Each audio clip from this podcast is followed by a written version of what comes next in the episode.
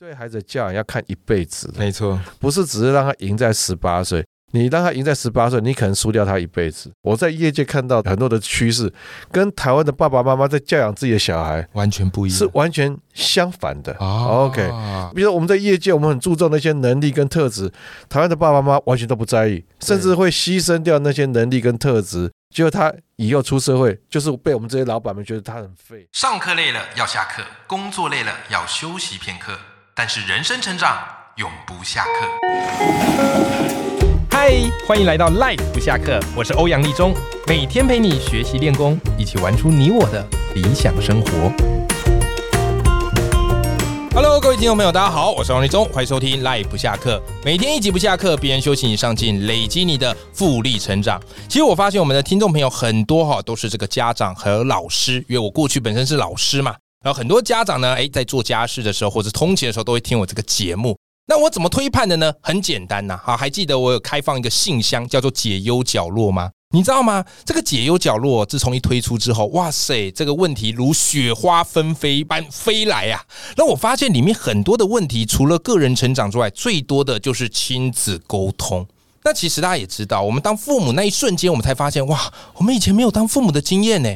我们从小都是看着父母长大的呢。一开始在养孩子的时候养得很开心，可是慢慢的，哎呦，开始会有些焦虑咯。比方我现在女儿啊，已经念中班了。然后不知不觉，我们也会有焦虑。像我老婆哦，有这个妈妈群组，大家已经开始讨论，哎，以后国小要念公立的还是私立的？哎，要不要去学美语？哎，要不要去学哪些才艺啊？未来怎么样升学会比较有帮助？天哪，真的感受到这就所谓的甜蜜的负担。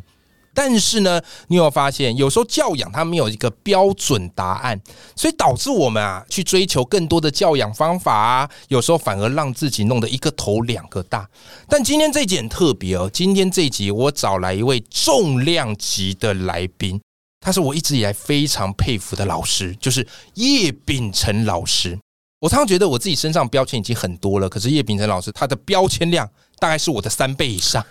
大家对他最熟知的就是他是台大的教授，有学界的这个经验，但是他更让我佩服的是，他同时有业界的经验。好，比方啊，他创办了这个无界塾，然后还有呢，好这个 Pokemon 好这样的一个教育游戏，所以创业经验相当相当的丰富。因此，我一直在思想说，诶，我要找一个人来好好跟我们聊一聊教养该怎么做。才可以养出有自信又有底气的孩子。我觉得秉承老师绝对是我心中的不二人选，但他很忙啊。我今天终于把他找来我们的节目现场，好好把握这次机会来跟大家好好聊一下哈。来，各位，我们先来掌声欢迎秉承老师。Hello，秉承老师。嘿，那个立中好，那各位听众朋友，大家好。哎，太好了，重量级的来宾。秉承老师，最近啊，我发现你有开一门课，嘿嘿这门课我关注很久了嘿，啊，叫做创新教养思维。我那时候一看就是有点 shock 的感觉，嗯嗯嗯，为什么呢？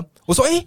以前我们谈教养，大部分就谈亲子沟通嘛，嗯对不对？然后或是怎么样陪伴孩子提升他的学习成效，很少，几乎没有会用创新这个角度来谈教养。那我也仔细思考说，哎，居然你会从创新这个角度来谈，就代表说传统上有一些教养观念，或许有一些需要调整的空间。嗯我讲的比较委婉一点点， 那可不可以跟我们分享一下？你觉得过去这些教养观念有没有什么哪里需要去做调整的？我觉得我们就是因为我们自己在大学，还有包括我自己，我刚才像立中也提到说，我创业嘛，嗯对，然后我过去这十年都在新创公司创业圈啊打滚啊，对然后我们也把公司做得很大。那除了自己创业之外，我自己又是同时间，因为我们我们过去台湾有个组织啊，那个组织就是过去这十年最成功的三四十家新创公司嗯啊，比如大家旅游常会去用 KKday 啊，对好，或者说像 D 卡好，或者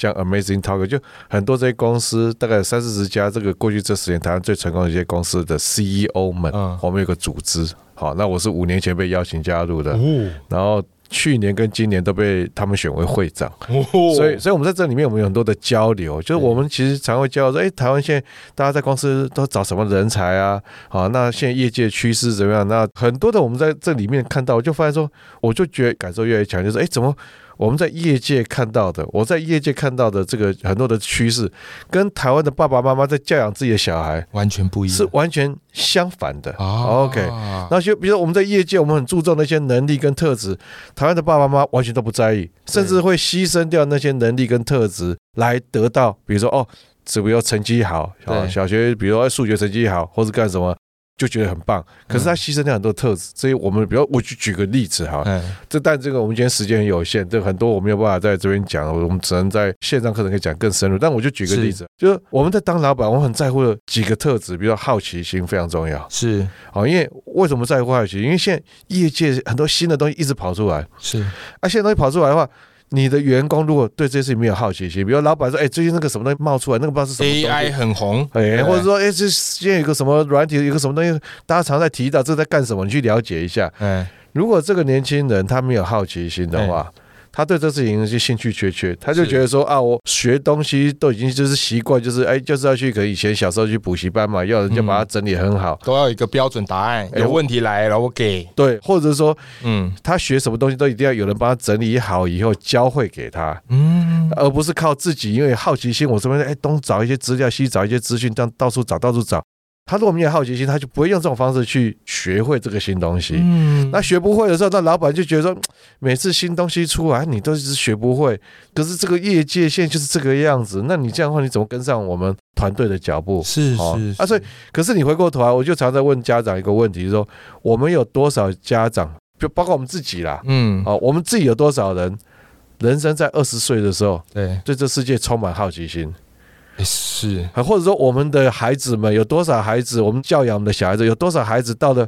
国中以后、高中以后，对这世界充满好奇心，说：“哎，看到没有？看过东西，他都好想把它搞懂。对”小学的时候可能是这样，可是国中、高中很多时候就就没有这个样子啦、对对对，啊啊！所以我们很多孩子的好奇心就在国中、高中的时候就被磨就死掉。掉了，扼杀了，哎啊，为什么会磨掉？因为要准备会考啊，要嗯准备学测啊，嗯，然后像之前我跟那个我们跟儿福联盟一起有召开一个记者会，儿福联盟的调查是，全台湾有非常多的孩子晚上都补习补到，每天都补到九点半，哇，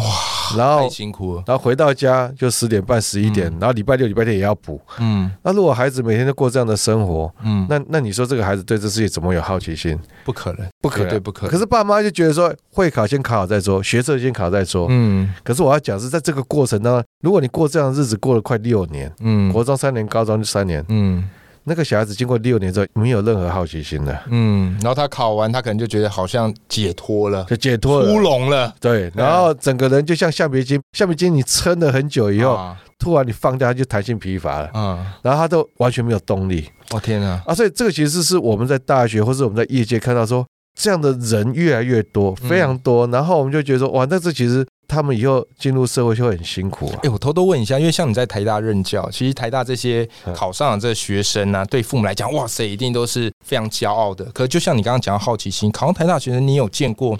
没有好奇心？我觉得台大学生有的是比较认命而已，哦他可认能命从小被爸妈可能就是安排好就是说，有的当然是他自己的责任感，嗯有的甚至可能是是被爸妈情绪勒索。哦哦，那他就是他就是要把书读好，把成绩顾好是他的本分。但你说他是不是真的是因为我好好奇，我好想学这个东西，嗯，但还是有。但是这样的人数，我认为绝大多数人不是这个样子。是哦是我觉得是我觉得，所以回过头来我要讲的是说，也因为在这个时候，我们在学校在业界看到就是说，哎，这些很重要的一些特质，很重要的这些能力，就以好奇心为例，嗯，在小学的时候都是被牺牲掉了。对对，哦因为爸妈不会觉得，在国中的爸妈、高中的爸妈都不会觉得好奇心是很重很要。重要，好啊，即便学校老师这样子跟爸妈讲说啊，这个很重要，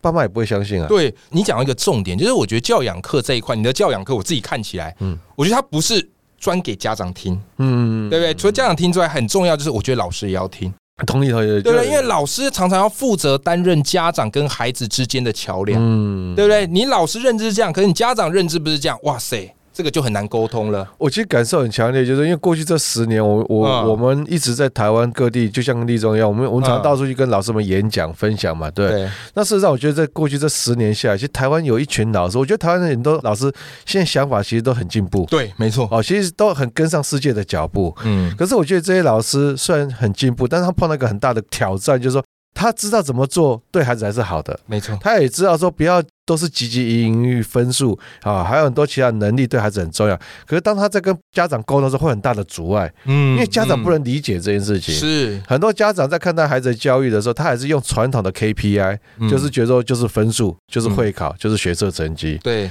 所以当老师在跟他讲说啊不不是这个样子，你应该怎么样子才会对孩子的未来会更好，那家长听不进去。对，嗯因为我自己以前当老师嘿嘿嘛，嘿然后所以我们常常就会去需要去跟家长沟通。那通常亲师座谈会就是我们一年一度啊，应该说每个学期一嗯次沟通的这样的一个管道。但我发现其实很多家长哈，他都会有一些迷思嗯啊，他可能就会觉得学历最重要，啊哈对不对啊？我送他来学校，当然就希望他未来考好大嗯学。可是从你横跨学界跟业界的角度，到底学历跟能力这两者，你觉得在现在未来的职场趋势当中，你是怎么看的？其实就以这个事情为例了哈，嗯就是说，即便老师在这件事情上，老师有他一个比较正确的看法，他认为能力也很重要，对，可他说服不了家长。很难呐、好啊，因为他可能跟家长说啊，能力很重要啊，在业界以后有很有用啊，或者各种对。那家长就会觉得说，那老师你都在学校，你也没有在外面工作过，家长就觉得说他可能没有办法完全的信任老师。哦，那所以我觉得现在的状况就是，老师也需要有一些论述，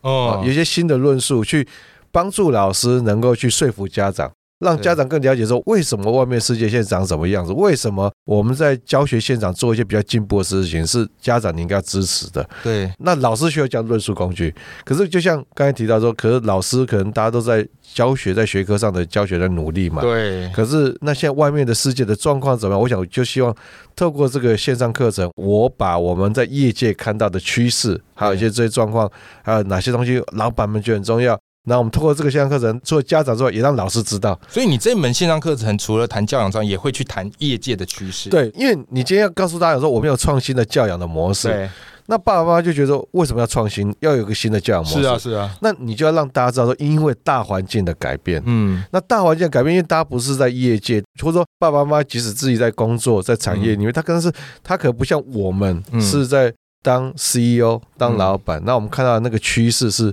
就是看的是更前面的哦，因为因为大家在意的是小孩子长大后那个世界他能不能活得好，那是大概十年二十年后的世界。嗯那十年后二十年后是，我就问，十年后二十年后的职场的文化，嗯职场的趋势跟现在的哪一群公司最相近？是现在那些很传统的公司、大公司吗？还是现在我刚才讲过去这十年很成功的后者后者嘛？因为嗯后者就是过去这十年才窜出来的这些公司，那这些公司它这个如日东升，它未来二十年后的职场文化，但是跟这一群比较新的公司比较像嘛？对，那我们就是这一群公司里面的 CEO 嗯的老板们，对，那我们在看到这里，我们就很想要，因为你知道，我常看到那个家长啊，就像你刚才提到说，哎，小孩子在幼稚园，对幼稚园的时候啊，可可能就是很多开始要升小学之后，就很多家长会参加一些脸书的一些对啊社团，那这些而脸且书别人有参加，你没参加，你就会觉得啊，糟糕，我这样是不是对小孩不好？然后你也会跟着去参对加。，那那些脸书社团里面就会有很多的家长会东一句西一句，东一句西一句，然后讲很多他们自己对教育既定的认知。嗯，可是这个认知，其实说实在，我们自己当教育工作者的，嗯或是从业界的角度，我们去看，就会觉得说，哎，其实跟我们在学校或者跟我们的观点其实会差很多。嗯可是你，会发现说，那些很多家长也不是教育的背景啊，嗯那他也不是在业界。我们刚才提到说，我们有看到业界趋势那么这样的人嗯说，可是他你一言我一语，你一言我一语，然后很多人就会就就让很多的家长变得很焦虑，哦变成说是一个同温层啊，对，哎呃，啊甚至是你讲说同温层，焦虑的同温 对对，因为同温层比较像是说我们要一起来取暖，但是在那里面我看到反而不是互相取暖，反而是互相。大家会因为这样变得很害怕，哇！对怎么大家你一眼我一眼，大家说啊，你这样子不行啊，你要这样。可是我就觉得，哎、这样子没有不对啊。对所以回过头来，我就觉得说，很多台湾爸妈的焦虑是对没有必要的。哎、今天讲到这一块，我非常的认同，就是我觉得焦虑的父母其实是教养不出一个幸福而且有自信的孩子对的。对对，然后我有一句话我印象非常深刻，就是约翰兰农他讲过一句话，嗯嗯，啊，就是他们问我说我人生梦想是什么，我回答说快乐。他们说你没搞懂题目，但是约翰·朗龙说，我觉得他们没搞懂人生。嗯，所以在看你这个课程当中，你有一环哦，看到让我觉得哇塞，好激动。为什么呢？因为你有一环特别去谈孩子的快乐。嗯嗯我说哇，教养课程很少听到在谈孩子的快乐。那当然啊，就是小时候啊，你问父母说，哎，希望孩子怎么样嘞？父母都马会回答，快乐平安长大就好。嗯嗯嗯，可长大后完全就完全不一样了。对哦，希望他能够考上好大学啊，希望他能找到好工作。但你课程里面谈快乐，其实很多家长也很想要让孩子快乐，可他们可能会担心一个点，就是哎呀，快乐会不会让孩子变成放纵，会不会不管他？所以快乐学习是有不是可能的吗。我我觉得其实是这样，我们现在谈嗯不是说、啊，学习是一定要很快乐或者什么，嗯就是说，因为人要成长要进步，你一定是要脱离舒适圈。你如果没有脱离舒适圈的话，你就不会在能力或者很多知识上会增长，这个事情是不嗯可能。对可是脱离舒适圈绝对不是那么快乐的一件事情嘛，对不对？哦，对是，所以我们倒不是说啊，就是所有的学习就一定要都是啊快乐为主或者怎么样，倒不是这个意思。哦我我要这谈很的容易被大家误解。我我我要谈的快乐是一个另外一个层次的，嗯就是说，应该是这么讲，就台湾的爸妈传统以来，从我们自己当小孩子的时候，那时候台湾爸妈就这样。那现在台湾爸妈很多还是这个样子，就是说，是常会跟孩子讲说，你书读不好，你就找不到好工作，找不到好工作你就养不活自己。嗯然后我们就一直用这种方式去恐吓小孩。嗯嗯，所以其实是让小孩用焦虑在驱使小孩子去学习，说啊哦，你这个不好好读，你以后就养不活自己。对很多爸妈是用这种方式，可是我要讲的就是说。我爸爸那个年代，或者我哦们小时候，我们台湾当年这个经济的还没有那么发达的时候，那时候确实就是说很多人的努力是为了要生存，没错努，力是为了得到温饱。嗯但是我就问，